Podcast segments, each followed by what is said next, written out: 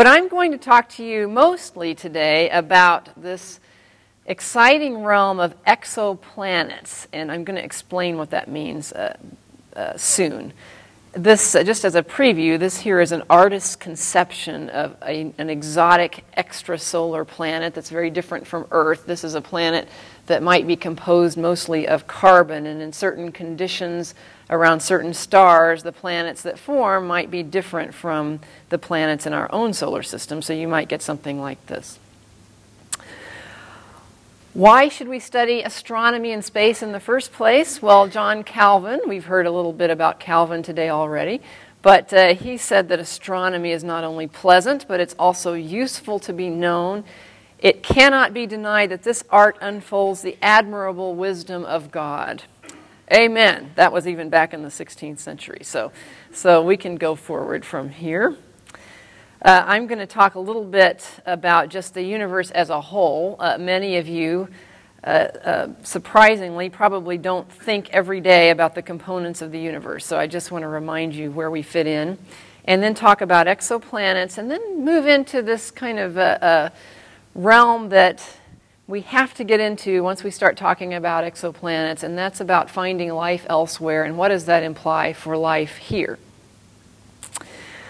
I'd like to um, give credit right away that for many of these images that I show, they are, uh, many of them, from the Hubble Space Telescope, and you can get them yourself. Uh, there's a wonderful website called Hubblesite, H U B B L E S I T E dot O R G. If you go to Hubblesite and click on the gallery tab, you'll see images of galaxies, stars, planets, exotic things, whatever you would like.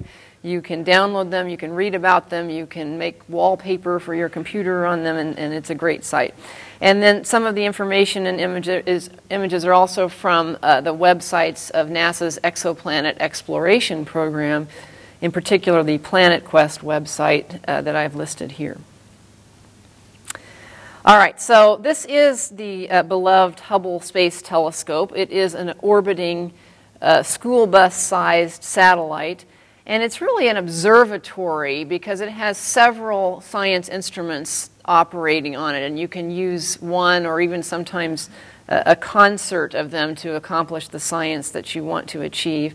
It's in what we call low Earth orbit, which means it's whizzing around the Earth once every 90 minutes. So uh, it's, it's, it boogies around. It's not really a great place for a telescope because if you happen to be pointing in, in, in many directions, half the time the Earth is obscuring your view, so it's not the most efficient place. But it's a wonderful place for a telescope if you want astronauts to be able to reach it to do servicing tasks. So that's why the telescope is in this orbit, so that this, the, uh, the space shuttle can reach it and astronauts can go out and improve it when is necessary, and as they have done for five servicing missions over the last 20 years.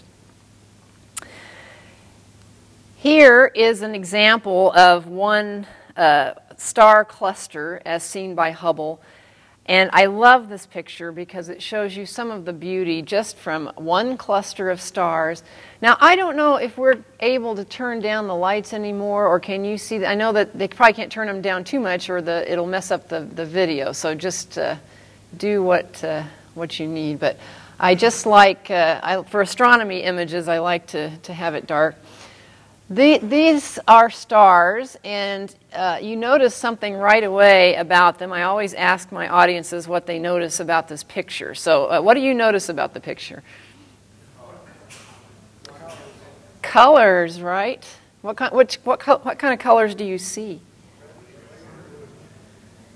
I hear red, blue, orange. These pictures much more sharp if you see it on your computer screen, and it's just spectacular. Uh, what else do you notice about these stars? he said he's seeing some of them twinkle. Uh, hmm, that may be a projector issue.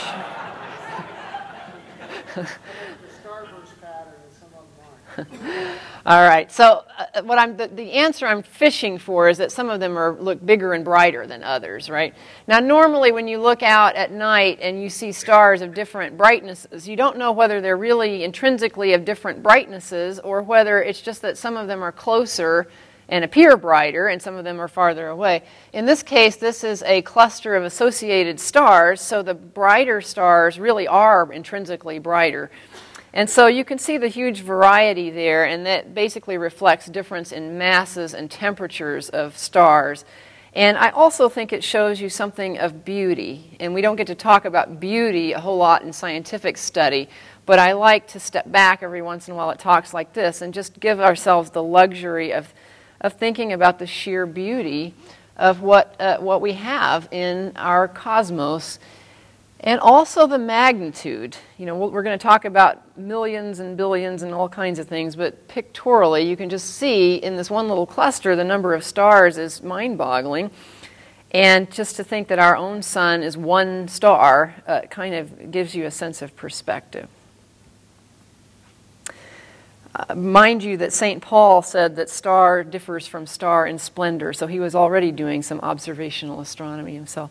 All right, this is your Astronomy 101. This is the only slide you get that's like this. So, so this is for those of you who have not thought about astronomy in a long time. Uh, our sun is a star, it just happens to be the nearest one to us. And our Earth is a planet, of course. And we now know that there are planets around other stars. That's the topic of my talk today.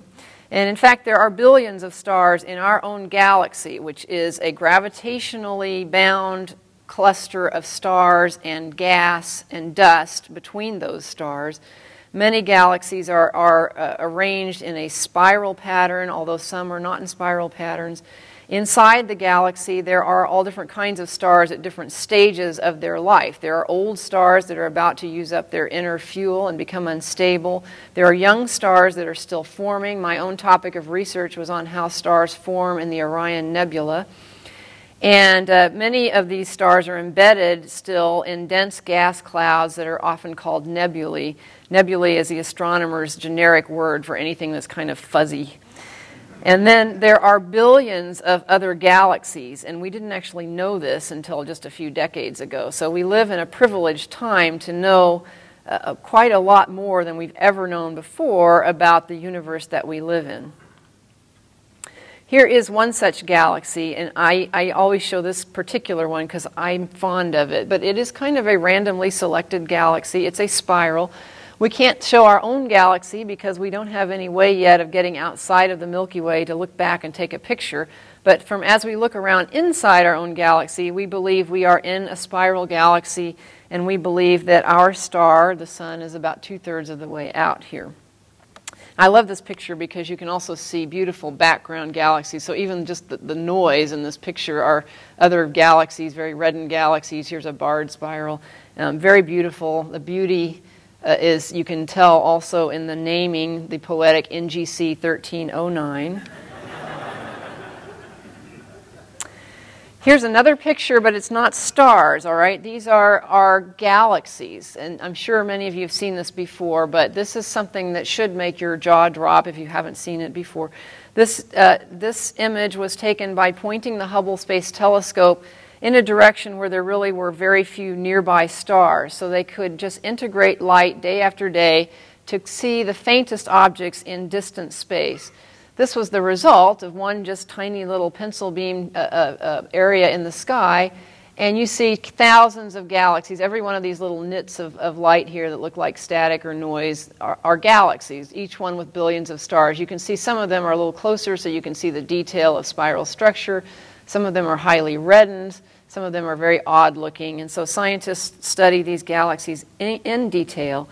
And of course, with astronomy, you have the advantage of the time machine effect because the more distant galaxies have taken, uh, it's taken a long time for the light from those galaxies to get to us. So we see them as they were farther back in time than the galaxies that are closer by. And by looking at one picture and comparing the more distant objects to the more nearby ones, you can suddenly tell the difference between what was happening with galaxies farther back in time as compared to galaxies like our own. And you can do comparative chemistry, for example, and see how uh, stars have changed the chemistry in their galaxies over time. All right, this is a pictorial image just showing you an overview of the history of the whole universe, and I don't have time to go into this in detail. But if you think about this as time, down on this axis from left to right, and pretend that this is extrapolated in a sphere over the entire sky.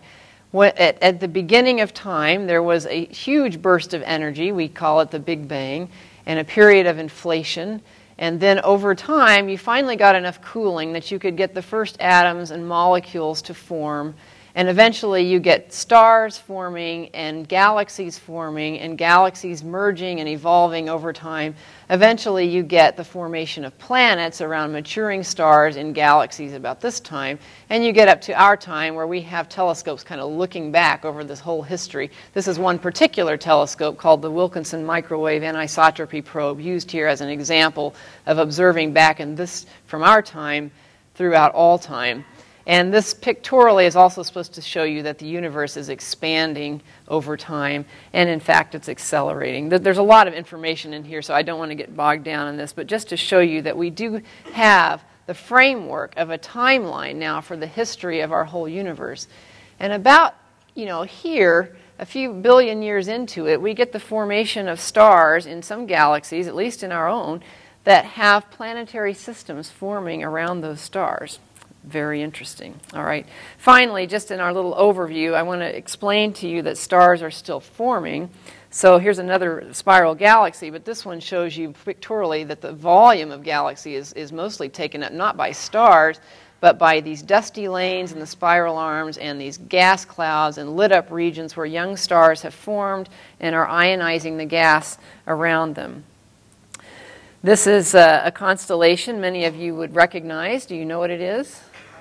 Orion. So if you look in that green box area and you look carefully, even with binoculars, you'll see that many of these stars have uh, fuzziness around them, and we call fuzzy things nebulae, right? So, so these particular fuzzy things happen to be ionized gas clouds that, when we look at them more closely, like with the Hubble Space Telescope, we find that there are huge stars that have formed out of coalescing gas in these clouds, and then they they ionize, the, the, light from them is so powerful that it can ionize the surrounding gas, lighting it up into these beautiful colors until the gas eventually disperses.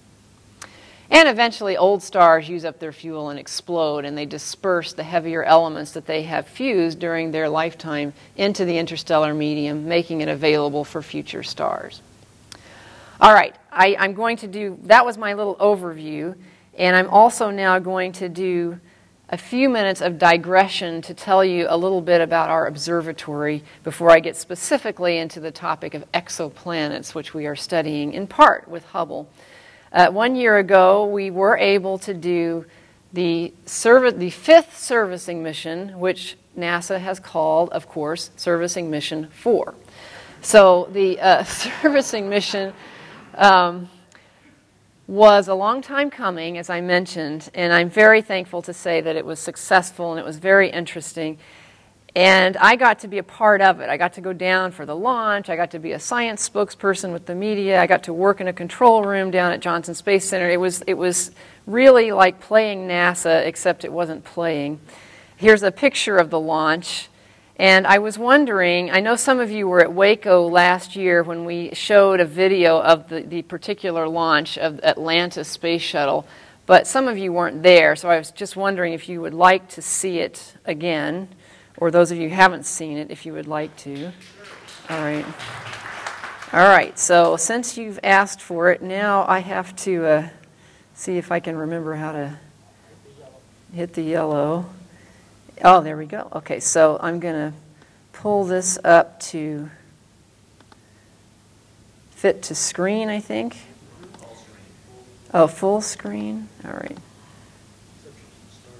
I don't see. Oh, oh, should I start it first? Okay. All right. Now, just before we start, this is about a two minute movie.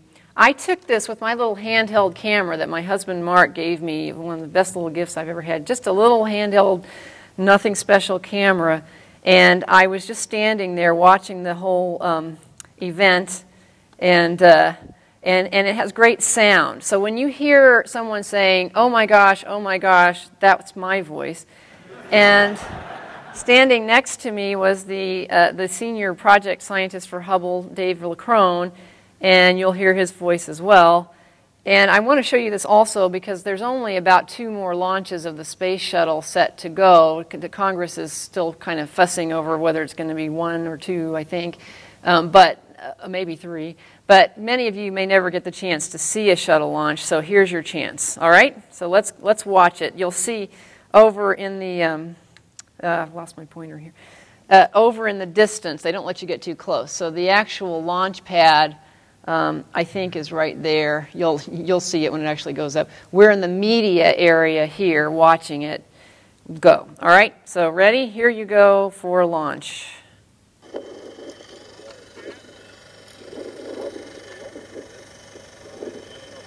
Is this coming over the speakers? There we go. Oh my gosh. Okay, main engine start. We have the solids. Oh my gosh. Yes, go.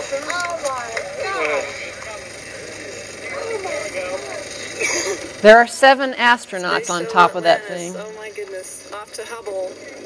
I do have goosebumps. I truly do. Is it coming up? Speakers? Oh my gosh.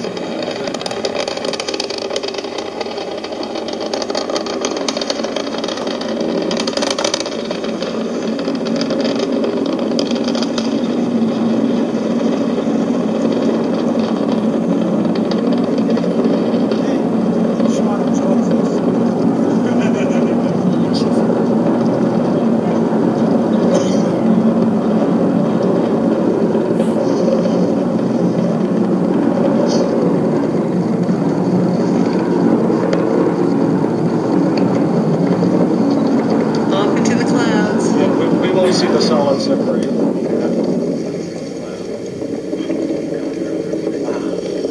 So we're, look at where they blasted off. Okay, could you hear that? Now we're panning around and we'll see the, uh, the headquarters officials and other NASA folks watching it concerned. That was Dave Leckrone right there. That's me. I have to be in my own film, right? Um, and then normally you could see the solid rockets fall off there, but it was behind the clouds. You'll see in the background there this boom with an IMAX camera on the end of it.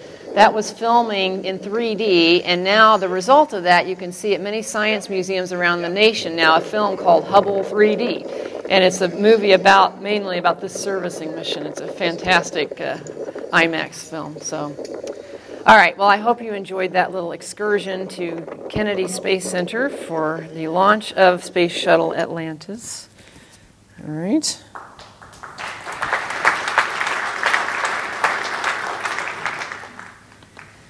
Now that was that was uh, being done so that we could send our seven astronauts up to uh, put in new instruments, and there they are, happy astronauts headed off for that shuttle they just went on. Now, do you see why astronauts need diapers? Yes. All right, we did that already. Um, there they are uh, installing, uh, uh, taking out an old camera, putting in a new one, the Widefield Camera 3, which was developed at Goddard. And that's what a camera looks like when it's out of Hubble. That's me in the control room. I got to help out uh, monitoring some of the communications, and in the background, you see the monitors where we could watch what the astronauts were doing in the payload bay uh, each of the five days they were doing the servicing mission. And there's Hubble, all fixed and released and let go and happy to be refurbished. We hope it's going to work for a few more years uh, as we prepare for the next great observatory, the James Webb Space Telescope, to be launched. And these are some of the early images uh, that we have received from the newly refurbished Hubble. We see galaxies, we see stars, we see old stars losing their atmospheres, we see young stars forming. Here's another cluster of stars. I, I, I, think this shows you the even wider range of colors that we can now pick up with the Wide Field Camera 3. And then we can also peer using the infrared capabilities also of the Wide Field Camera 3 into these interstellar clouds uh, where you, new stars are forming. You often cannot see inside the veil of these clouds because they are obscured. But if you have another tool, you can do so. So, buried inside that cloud are pillars of gas like this one. And it's interesting in and of itself, but you can't see inside. And it turns out that you see some hints of something odd coming out of this cloud, but you don't know what that is. But with the infrared channel, you can see inside there. And what you see is happening is a young star is forming. We call it a protostar. And one stage of star formation is the exhaust of some of the infalling materials due to the magnetic fields around the star into these funny looking jets. And that's something that I study in my own research. So the tools of using other wavelengths allow us to see inside. Now, we also find out that around young stars are disks of dust and gas where planets appear to form as well. And so I'm going to now move from our general overview. These are just beautiful pictures showing you both the images and the spectroscopy that we can do studying stars and things. And this is a distorted galaxy. It's not actually distorted, but its light is because this galaxy, which is just a normal spiral galaxy, but the light has come through a foreground gravitational sink of a cluster of galaxies and it has stretched out the light into this funny, funny shape. We call it gravitational lensing. All right? And then we're also seeing very, very distant galaxies back to just a few hundred million years after the Big Bang. Keep in mind that the universe is 13.7 billion years, so we're now seeing back to within that 0.7 billion years from the beginning of the Big Bang. And those are some of the earliest galaxies. All right, so I'm going to move now if we're at 2 o'clock. Oh, I'm just right on time. Okay. All right, so that was a bit of a hefty overview, but I wanted to tell you a little bit about the excitement of where we are and where exoplanets fit in. So, right now, we're seeing distant galaxies. We have wonderful facilities like Hubble, and we are also being able to see things that before were just too difficult to see or detect. One thing that's always intrigued us is that with so many stars in a galaxy, and a typical galaxy like this has at least 100 or 200 billion stars, is our sun the only one with planets? You know? It would seem unlikely since our star is a pretty typical star. There are 200 billion stars in the Milky Way, and this is an image taken from a ground based survey of near the center of our galaxy, so you can just see the enormous numbers of stars and the dust surrounding them around our galactic center. We, we are absolutely inundated with stars. One of them is our sun. Our sun has planets. We know that that star has life on at least one planet in this solar system. Could there be others? You know, that's a question that has intrigued us for, for as long as people have looked up into the sky. Is there another Earth? Are there other planets? You know, we wonder this. This is the picture taken from Apollo 8, if I'm correct about that. My husband is the space buff here. All right, space history buff. Why do we care now about exoplanets in a special way? It's because our technology has improved to the point where we can now detect exoplanets, and we could never detect them before until about 15 years ago. So things have changed through, due to technology development, and we can now start to ask questions and answer them that we could not do so before. What are exoplanets then, and how do we find and study them? An exoplanet, well, let me just tell you the answer to the first question. An exoplanet sometimes called an extrasolar planet, is a planet that's beyond our own solar system, that's orbiting a star other than our sun. And over the last 15 years or so, we've actually started detecting them for the first time. Over 400 planets have recently been detected, mostly through indirect techniques orbiting other stars. So far, these planets we are able to detect are not Earth like because our telescopes are not yet sensitive enough to detect things as small as an Earth. But this is changing fast. And it's changing fast such that exoplanets are now a great uh, uh, top goal of NASA's science program. This is very different from when I was in graduate school. The whole idea of exoplanet studies and detections were seen as something kind of on the fringe, not really a central part of astronomy. It wasn't even clear that you could do science, even if you started detecting the exoplanets. Would it just be like bean counting, is what they used to, to, to call it sometimes in not so flattering terms back then? That's all changed. So now I'm showing you sort of the, the, the main science plan for the, uh, for the Science Mission Directorate at NASA uh, over that, ca- that came out a few years ago, and we're still kind of, kind of following this plan. And in the area of astrophysics, they have a very modest goal, which is to discover the origin, structure, evolution, and destiny of the universe. All right. And search for Earth like planets. All right? It's a major goal. And so I'm going to kind of skip some of these other science questions, but one of them is Is there life elsewhere? And one of the research objectives to help answer that is down here to create a census of extrasolar planets and measure their properties. This is something we couldn't have dreamed of doing 20 years ago. Now it's a goal. We're going to create a census of these and measure their properties. That's characterizing them. All right? So we're not the first ones to have dreamed up the idea of other planets or other worlds. In fact, uh, uh, centuries and centuries ago, we already have records of people speculating about this. Uh, we have Epicurus saying, in, even in 300 BC, as a Greek philosopher, that there are infinite worlds. Now, the use of world varied depending on the time frame, but still, you get the idea. There are infinite worlds, both like and unlike this world of ours we must believe that in all worlds there are living creatures and planets and other things we see in this world. So these guys were sitting around speculating about this long ago. And, you know, women look at this and wonder, you know, who's doing their laundry and who's raising the kids while they sit around and speculate about other worlds. All right. Um, Islamic leaders were also embracing the possibility of other worlds even back in the 12th century. Um, Al Razi said, It's established. Oh, he was arguing against philosophers who said, No, there's only one world. This is the only world. And he thought that was silly. He said, It's established by evidence that there exists beyond the world a void without limit. They didn't, that's what they believed at that time it's established as well by evidence that God Most High has power over all beings. Therefore, He, the Most High, has the power to create a thousand thousand worlds beyond this world, such that each one of those worlds be bigger and more massive than this world, as well as having the like of what this world has of the throne, the chair, the heavens, the earth, the sun, and the moon. The arguments of the philosophers for establishing that this world is one are weak, flimsy arguments founded upon feeble premises. So people were arguing about this long ago and speculating about these things. Even medieval scholars in the 16th century were also thinking about it early uh, um, in, in, in uh, the church history.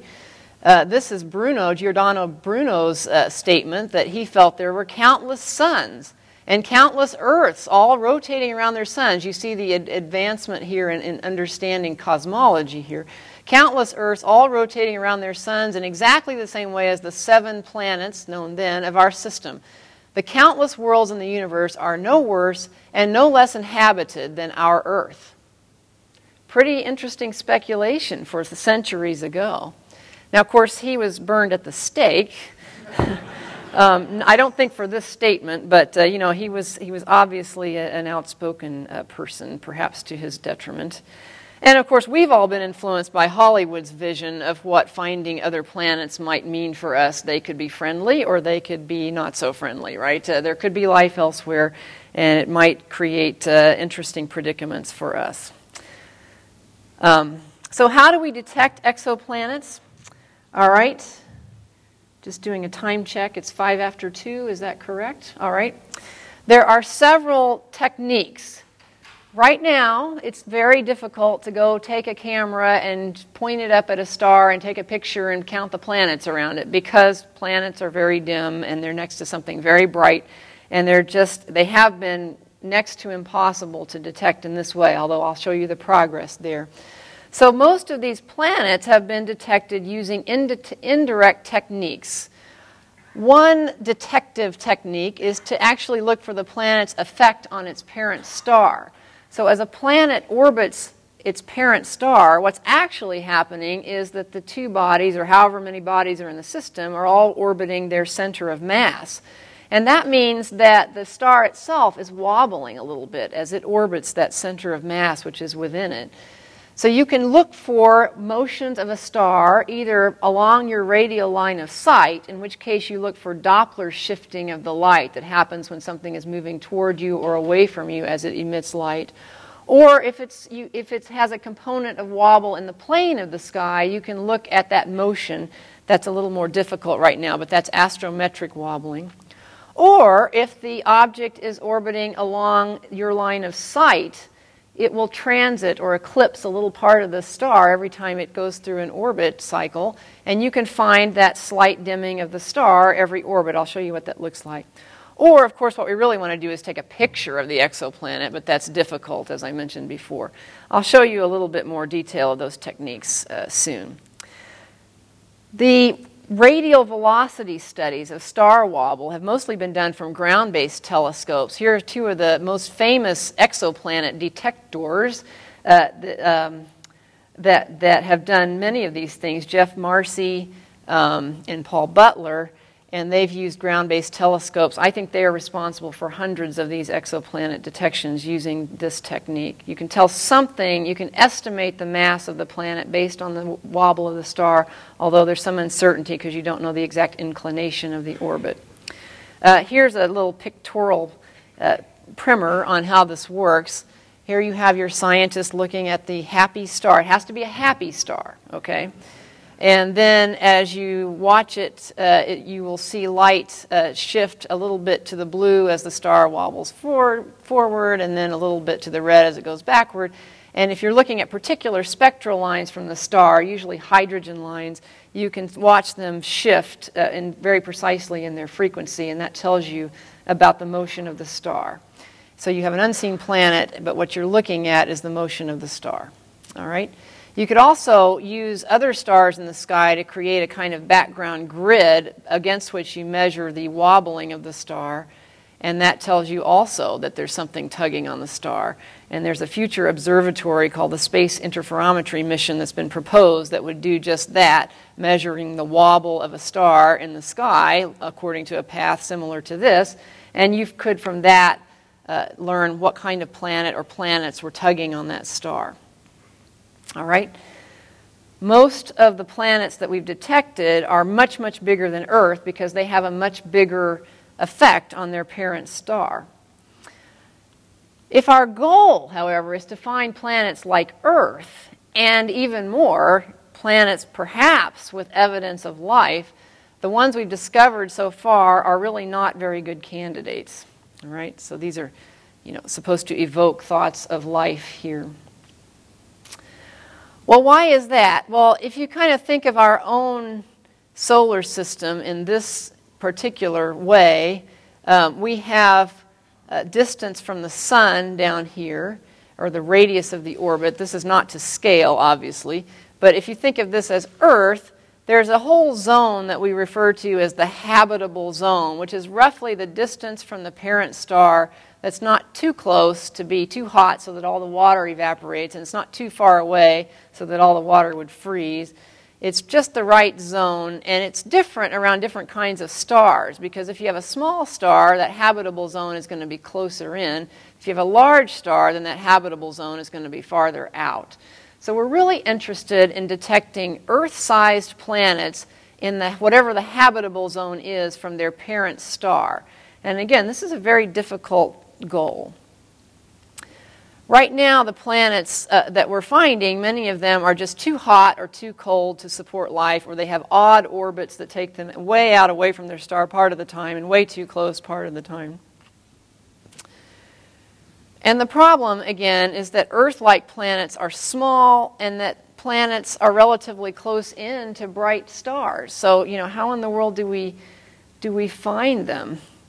We're finding these big gas giant planets similar to Jupiter, and that's interesting, but we're hoping to find things as small as Earth. That's difficult. All right? Just so you get the picture here, stars are a billion times brighter than the planets we're looking for. So it's kind of like looking around a lighthouse for a firefly. All right? so, you know, you could try imagine, you know, you cut out a nice little piece of cardboard in a nice circle and you try to hold it up, you know, and, and try to block out that light But you can already see just by looking for this that there's going to be some, some glow around the thing. Some light was going to bend around whatever you try to shade the starlight with. It's going to be nearly impossible to pull out the planet from the glare. Yeah, there's our firefly. Um, it's hard. But we have people in my laboratory at NASA Goddard who are working very hard at techniques of what we call coronography, which are designed to do just this to block out the starlight so we can actually image the planet. And then, of course, what we are ultimately interested in is finding out if there's life. One of our highest goals is to develop telescopes and technology to directly detect and characterize um, Earth like planets around sun like stars, and then to look for life especially signs of primitive life. So, most of the scientists with NASA are thinking about life in terms of could we find bacteria? Could we find fungus? Could we find simple life? But of course, you all know that there are also organizations who are starting from the other direction. They're saying, you know, what would we look for if we were trying to find intelligent civilizations? What, if they were trying to contact us, what would we look for? So the Search for Extraterrestrial Intelligence program, for example, is already listening for signals from intelligent civilizations. Now NASA is not doing that. NASA is looking for bacteria. That's the that's what we're looking for. All right, but how would we know if we find it? All right, so one one new field is called astrobiology which was not much of a field 20 years ago, and now it's very hot within NASA. And that is to try to find out what the conditions are that, that we need for life, and how would we see if there were evidences of life on other planets that we, that we study.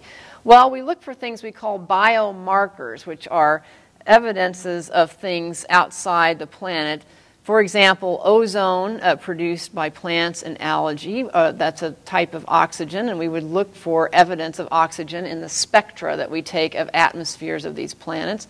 We look for liquid water because, uh, as far as we know, water is required for any kind of life that we know of on Earth. Now, of course, you could have some kind of weird life that doesn't require water, but we don't know how to identify that as life. Um, of course, we could look, we, we first want to see the atmosphere of the planet to see if it even has any kind of atmosphere. And then we can look for signs uh, of specific biological activity, such as on our planet, uh, cattle produce a lot of methane. So we might find a bovine planet somewhere if we're carefully looking. Now, you have to be careful because you might find something that could be produced by life, but it might also be able to pre- be produced by non biological activity. So you have to rule out other explanations. Recently, methane was detected on the surface of Mars, but there's a lot of study now to find out whether that's being caused by some geological process deep within the surface or whether there could be some sort of sub, subsurface uh, simple life that's, that is emitting methane. What kind of signatures, uh, what kind of, of life might produce observable signatures? Well, you have different trees of life producing different kinds of signatures. The photosynthesizing organisms would produce oxygen. We have methane producing organisms. We have higher plants producing an obvious uh, uh, change in the spectrum of light that you get. So these are things that astrobiologists are trying carefully to discern. And of course, if you find a planet that has life, it might not be at the same stage of life that we are on planet Earth. So we're also studying what Earth might have looked like from afar a long time ago. Um, methanogens and cyanobacteria have been around since the Earth was only about 1 billion years old. And so you have to try to figure out, you know, what would an Earth-like planet that's at a different stage of life, what might it look like? And could we recognize early life on other planets? All right, and we're also using space telescopes, of course, to help us. I've already mentioned Hubble. There's some others under study. Um, different kinds of future telescopes that will be even better than Hubble at absolutely detecting, imaging, and studying these extrasolar planets. Um, I've already mentioned this transit method of finding planets going in front of stars and then finding the total amount of light from that star appearing to drop as the planet eclipses in front of it. There's a, a, telescope right now in space, launched last year, called the Kepler Observatory. And Kepler is using the transit method to study thousands of stars in a particular region of our Milky Way, just staring at them to find out how many of them have these periodic dips in their light. And from this, it is telling us, or starting to tell us, statistically, how many stars actually have planetary systems and what those planetary systems are like. These are the first five detections from Kepler. These are planetary transits. The, the curves here show you the total light of the star and the drop every time a planet transits in front of that star. And you can tell from that the size of the transiting planet. Now, right now, since it hasn't been up very long, the only thing it's detecting are planets that are very close to the parent star because they have the shortest orbital periods. So the first five planets it's detected are very big. They're much larger than Jupiter um, in, in most cases, except for this one, still much larger than Earth. And in fact, they're also very hot because they're much closer to their parent star. So these are the five planets Kepler, these five Kepler discovered planets, much hotter than the planets in our own solar system. But it's a start, and Kepler is going to be up there until it has statistics on other planets that are closer in size to Earth. And in fact, there are some rumors of leaking detection, uh, uh, leaks of, of early detections of planets more like Earth already coming out. All right, I'm going to move on through this because I want to get through, I want to show you some of the thoughts about finding life. Um, we are in my lab at Goddard studying the whole process of how stars form, how planets form around them theoretically, leading to a planetary system. And we observe it by observing the disks around stars and the planets that form inside those disks. We have, we are now found over 400 planets by these different techniques, and I did want to show you that we're starting to image them. This, uh, this detection came out, I think, within the last year. A, a star um, covered through a sp- specific kind of coronography revealing three planets in the system. Very, very exciting. You're seeing the first images of extrasolar planets. And likewise, uh, one of our team members from Goddard was a, a, a co investigator on this study of a disk of dust around a star. And buried in this disk, they found a planet uh, orbiting that's partly in, uh, responsible for shaping the, the sharp edge of this dust disk. Very, very exciting times. All right, what does it mean?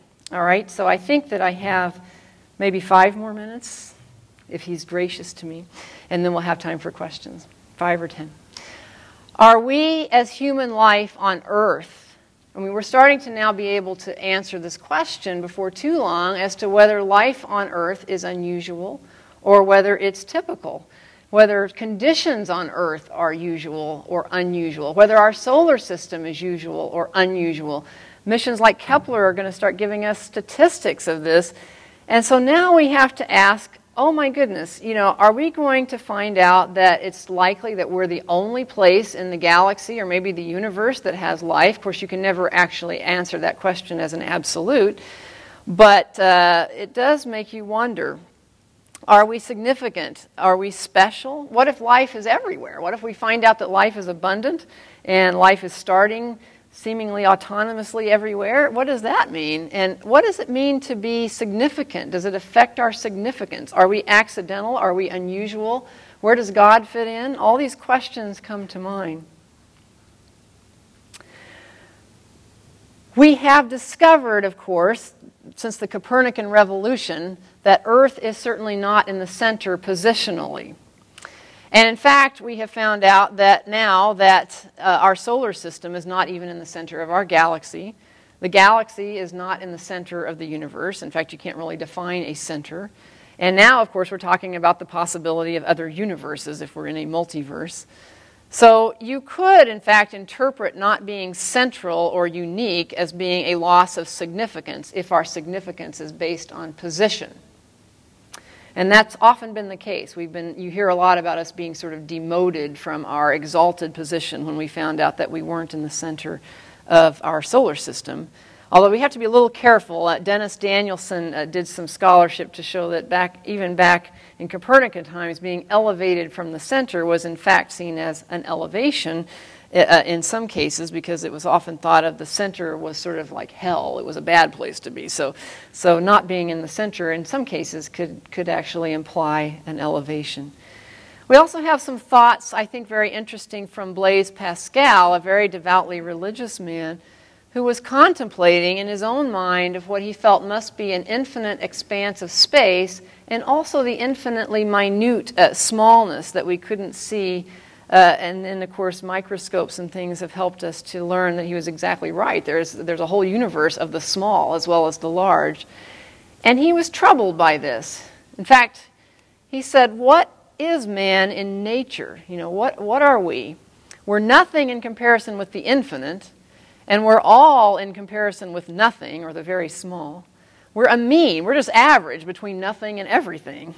And he started thinking about this. When I consider the short duration of my life, swallowed up in the eternity before and after, that little space which I fill, engulfed in the infinite immensity of spaces of which I'm ignorant, and which know me not, I'm frightened. And I'm astonished at being here rather than there, for there's no reason why here than there, and why not why now rather than then. Who has put me here, and by whose order and direction have this place and time been allotted to me? Do you ever wonder about that for yourself? I do. He said, The eternal silence of these infinite spaces frightens me. All right, what about Earths? Are we significant? Well, I'm going to close here with, with some thoughts on this.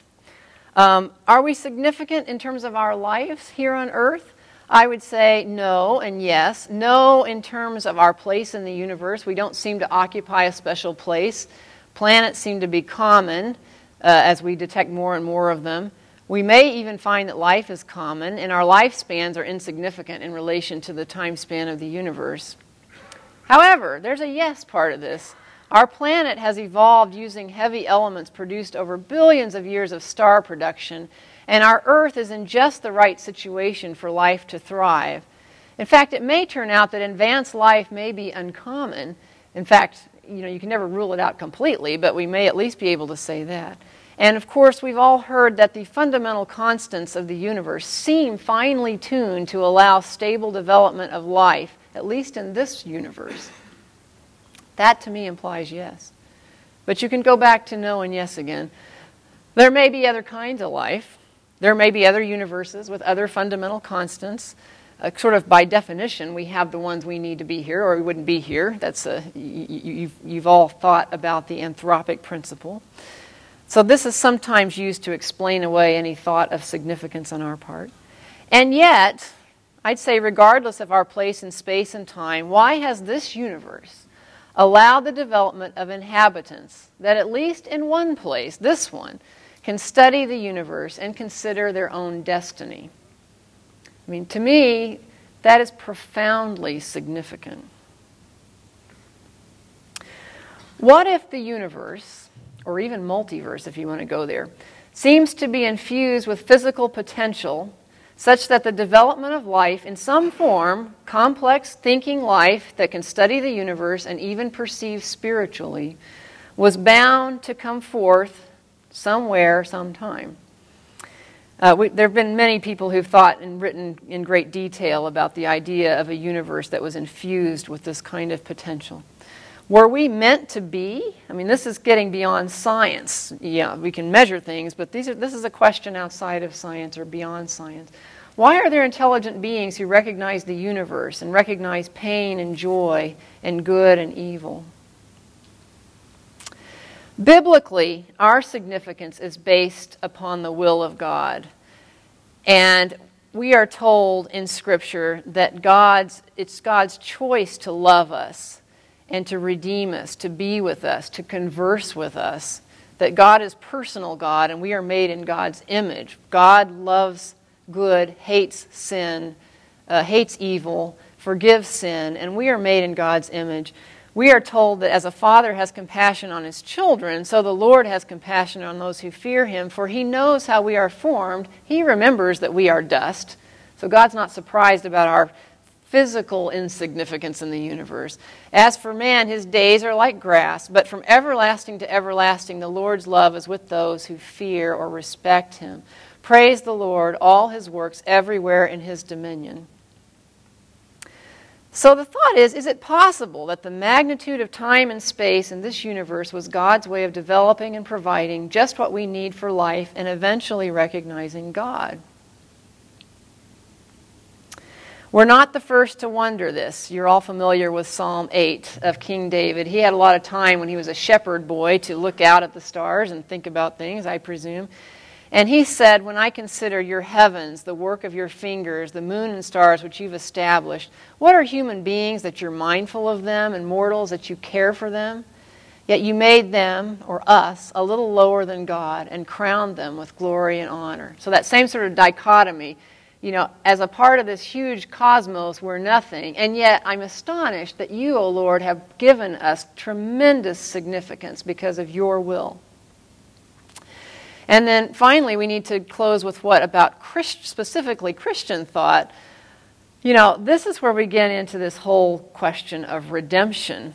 If Jesus Christ was born as a human being on this particular planet, and lived his life as a human on this planet, and then died and rose again as a human, and in such redeemed sinful humans on this planet. Uh, is that going to happen on other planets? Does that preclude the idea of there being life on other planets? Or does it preclude the, the idea of there being life, intelligent life that is made in God's image, bearing God's image on other planets? Or would Jesus' death and resurrection on this planet cover all the sins of other beings on other planets? Or has Jesus visited other civilizations in their form and redeemed them as well? My goodness, you know, I don't know the answer to these things, but it is, it is something to think about. All we know for sure is that Jesus Christ, the Word, the Logos of God, is the Redeemer of the entire creation. And in fact, we're told in 1 John that Jesus Christ, the righteous one, is the atoning sacrifice for our sins, and not only for ours, but also the sins of the whole world. And then you have to think, you know, does that include beyond our world or not? All right? There can be many opinions on these things. It's, it's uh, not clarified in Scripture. There's some good, good resources here that I just want to mention. In particular, the books uh, edited by Dot Chappell here in our group, Not Just Science, que- Questions Where Christian Faith and Natural Science Intersect, and also Keith Miller here, and I've forgotten the uh, publisher of his wonderful book. I think it's Eerdmans? Yeah, Perspectives on an Evolving Creation. These are both really helpful uh, collections of chapters by different experts on different fields of science, and I happen to be an author or a co author on essays on both of them, so it's a little self promotion here, but I think these are helpful books.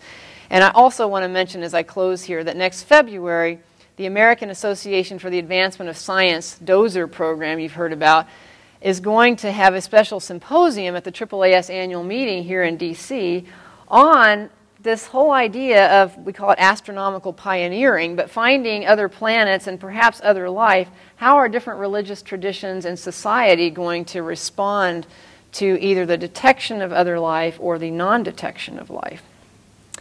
So I think exploration is a godly goal. I'm going to close with this slide, and I'm going to give each one of you an image of some kind from the Hubble Space Telescope. I have an image of, of this uh, particular star forming plume in the Eagle Nebula and some other pictures as well that I'd like you to take with you. Sorry, I don't have any pictures of exoplanets, but I'm sorry I've gone a little bit over, but I hope you've enjoyed our talk today. And just to remember this hymn that we sang, uh, I think yesterday. It's a famous hymn, How Great Thou Art. When I consider an awesome wonder the worlds thy hands have made, thy power throughout the universe displayed, and considering that that same God sent his own Son to die to take away my sin, then sings my soul, my Savior God, to thee, How great thou art. Thank you very much.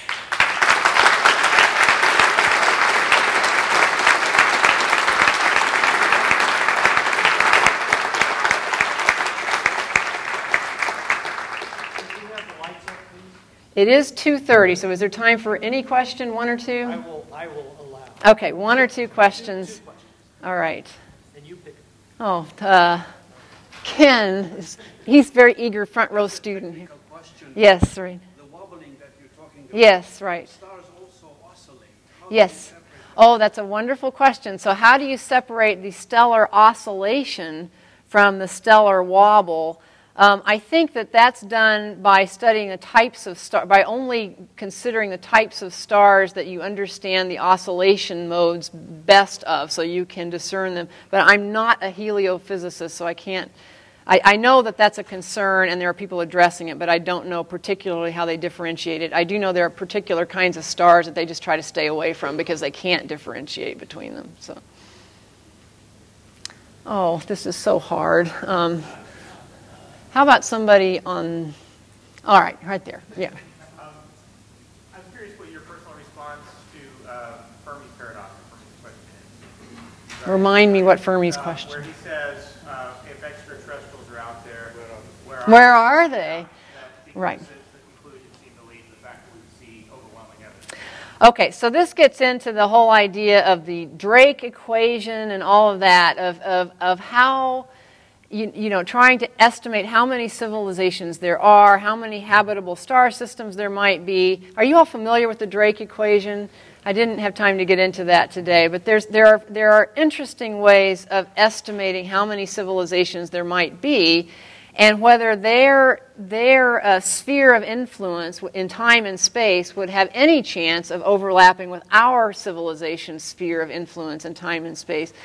And that whole enterprise is carrying on. In fact, I'm invited to a, a, a, symposium on an updated review of the Drake equation in just a few weeks to see where we've come in the progress and what we're thinking now in terms of this.